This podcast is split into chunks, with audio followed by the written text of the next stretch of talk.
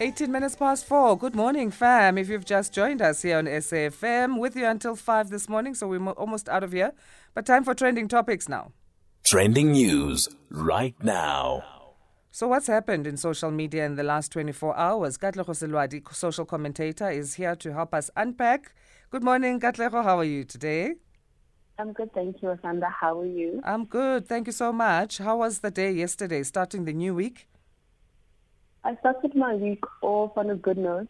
Um, yeah, I had an easy start to it, which is always great. we love hearing that. That's great. Okay, so let's go straight to it. Starting with uh, hashtag Zelda la Grange. Twitter is hitting back at the former private secretary or uh, former Nelson Mandela's private secretary. So she compared Zuma's medical parole with Oscar Pistorius's case. Of course, Twitter was going to just break her apart on this one because I mean Oscar's story links to gender-based violence. We know how we feel about that. But let's talk about this. Uh, Nelson Mandela's former private secretary, Zelda, just attracting the wrath of social media. Absolutely. And I think for me, it's just disappointing to hear this, especially coming from a woman. We know that we live in a country so, so rife with uh, gender-based violence. And I find statements like this to be very irresponsible and rather disappointing, you know, just comparing, um, you know, Oscar Pistorius' case, who we know, you know, um, he killed um, uh, uh, Reeva Steenkamp versus uh, the former president who is um, in prison because of contempt of court. Very different cases, um, you know. And um, I saw on Twitter somebody saying, you know, had he brought up perhaps the case of Kwezi and that the former president was perhaps um, you know imprisoned because of that. That would be you know a, a reasonable comparison. But in this instance, this was rather disappointing um, coming from her. In a little bit of a defense to her, not fully defending her, but she was, you know, having background to her sentiments, highlighting a section of the media statement that was explaining the former President Jacob Zuma's release on medical parole. So this was basically talking about inmates suffering from an illness that severely limits their daily activity or self care can also be considered for medical parole. And then she went on to, to you know explain why and where she was coming from. I think always it's important to know a background of somebody when they get involved in a debate. But do you think when she was saying this, she was thinking about the gender based violence side of things and the fact that a woman was killed? Or she was really just saying, let's be fair in terms of looking at it medically? I think that she was um, looking at it, as you say, you know, to say um, medically, you know, there should be some level of consistency within the law and how it is implemented. But um, I also, we always talk about, you know, um, Twitter, whether Twitter is the right platform to um, raise certain issues. And as we know that with 260 characters, you know, that's just not enough to give context and nobody has time to read, to read threads and threads of context. Um, but, you know, her opinion was seconded by the Democratic um, Alliance leader, John uh, Steenhuisen. Mm. And he was basically saying that perhaps, um, you know, there should have been, you know, some kind of um, independent board to confirm whether Zuma was eligible for medical parole. Um, you know, we know that, you know, one of the criteria um, to, to, to qualify for this is that the prisoner must suffer from a, a terminal illness or be rendered physically incapacitated due to injury, disease, or illness, or there must be a risk of re, um, or the risk of reoffending must be low, mm. and that um, there must be appropriate arrangements for care in the community, you know, to make sure um, when the prisoner is released. So again, to that point, to say that I don't think she was thinking, you know, gender gender-based violence at the time, but um, you know, I, I think that leaders and in, anybody for that matter should be um, aware of what what a community they're dealing with when raising issues on Twitter. And what do you make of that? Uh, part of the, the, Democratic Alliance saying that an independent board should have uh, confirmed if Zuma was eligible for medical parole, but we know that uh, Zuma refused to consent to a medical examination. Absolutely. You know, we live in such an interesting country, but another another card that come that did come from Twitter was um, Zelda's, uh, you know, race card, or at least that was a card that was pulled to say, you know, is she saying, is she making these statements because, you know, this is a black man and this is her defending a white man, Oscar Pistorius. And, um, you know, with the DA coming in strongly there as well, and we know, you know, their relationship with, you know, race relations is, is not that great. Um, you know, one does wonder, um, you know, what, what, where the sentiment comes from, um, and and maybe, you know, should she have posed her her sentiments uh, differently and perhaps used a, a different example. And this is what a lot of people were calling for to say, even if her statement is valid, you know, the comparison thereof is, is, is, is what is problematic. Perhaps she should have just stated, you know, her facts to say that here is a man who is has been imprisoned and has now been granted medical parole. You know, should he have been um, granted that and, and on what grounds and what does the law say about that. So rather deal with the issue than bring in, you know, other controversial um, um, matters.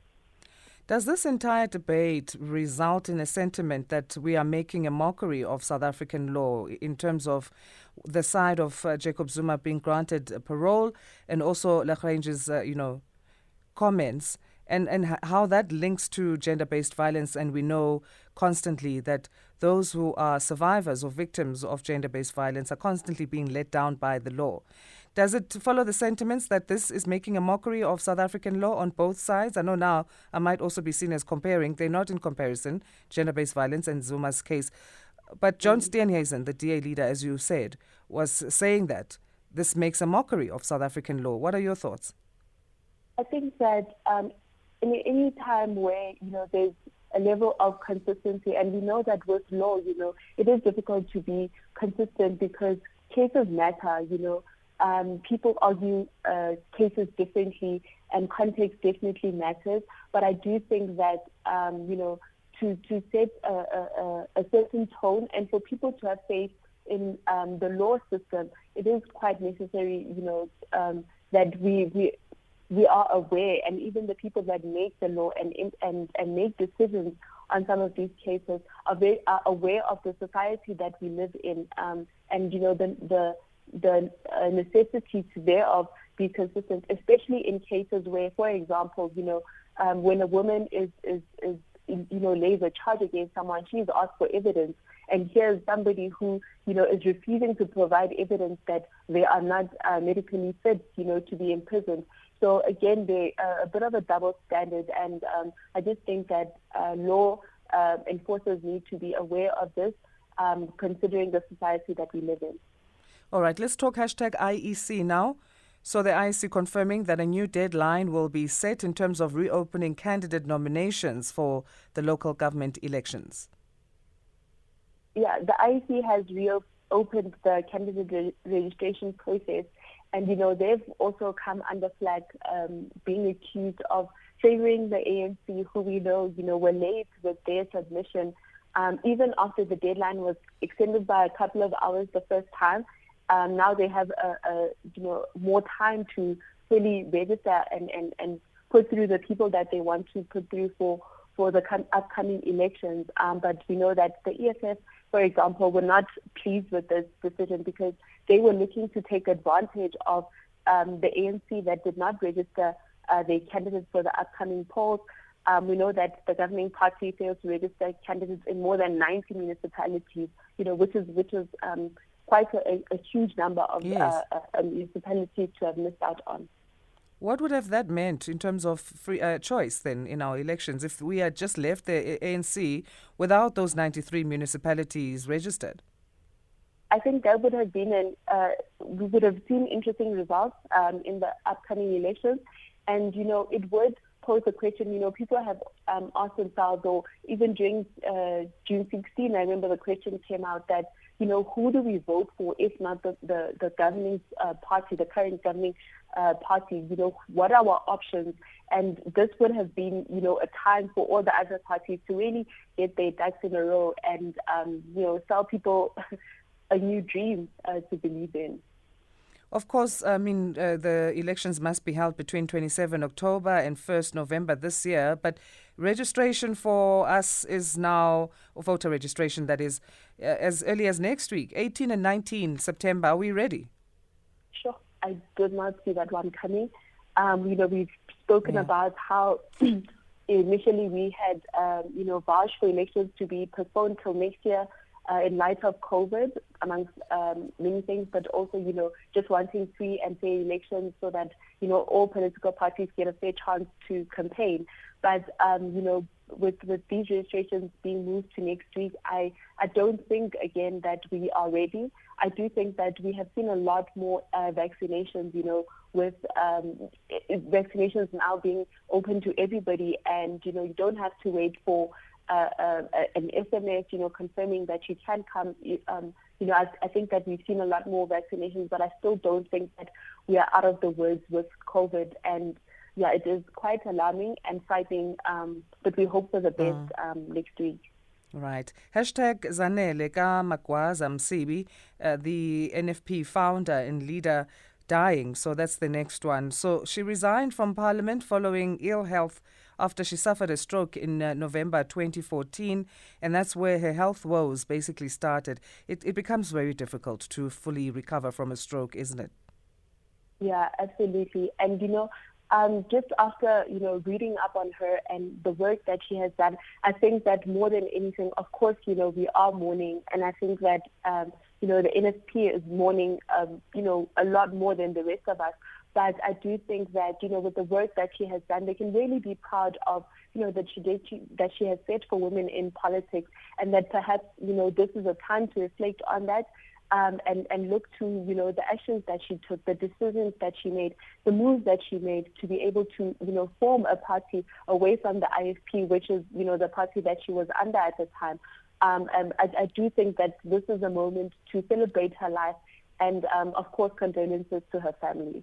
Absolutely a moment to celebrate her life, and the fact that the NFP had six seats in the National Assembly during the 2014 elections and in May 2019 dropped to two seats is not necessarily a bad thing. She did pave a way for other women in politics. Absolutely. She was viewed as a change maker, you know, the fresh face that, you know, needed to breathe life um, into the IFP. And um, we know that, you know, at the time that she split and formed her own party. Um, it was a blow for the IFP, you know, um, which only took control of three KwaZulu-Natal's uh, 61 municipalities, municipalities in the government elections. And um, but but for me, you know, again, um, the work that she has put in, you know, and, and just paving the way for women in politics, you know, I think that is commendable. And that is something that um, we can look to as we celebrate her life.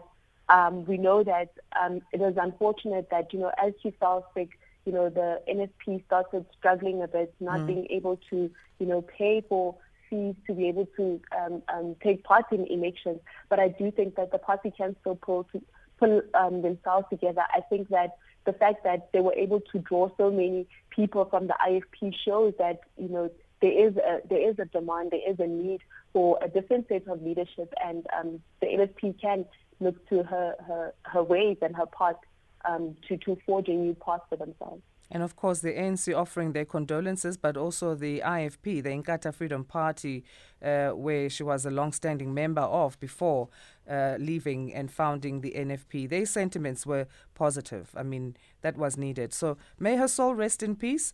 Uh, she'll be survived by her actress daughter, Gugu Gumede, of uh, she acts in Uzalo, hey? Absolutely. And we know that, you know, uh, motherhood is something that she cherished so, so much, um, even with, you know, her, her, her, her pursuing her career in politics. We know how difficult it can be to balance the two, but we know, but we have heard stories that, um, you know, she, she took motherhood very seriously and uh, her role um, in her household was one that she cherished the most. Just a, message uh, from Deem Jali Lady Grey who says, NFP former leader, Mrs. Magwaza Msibi. Uh, just condolences to her who passed away. May her soul rest in peace. Okay, let's talk hashtag Guinea now in finality.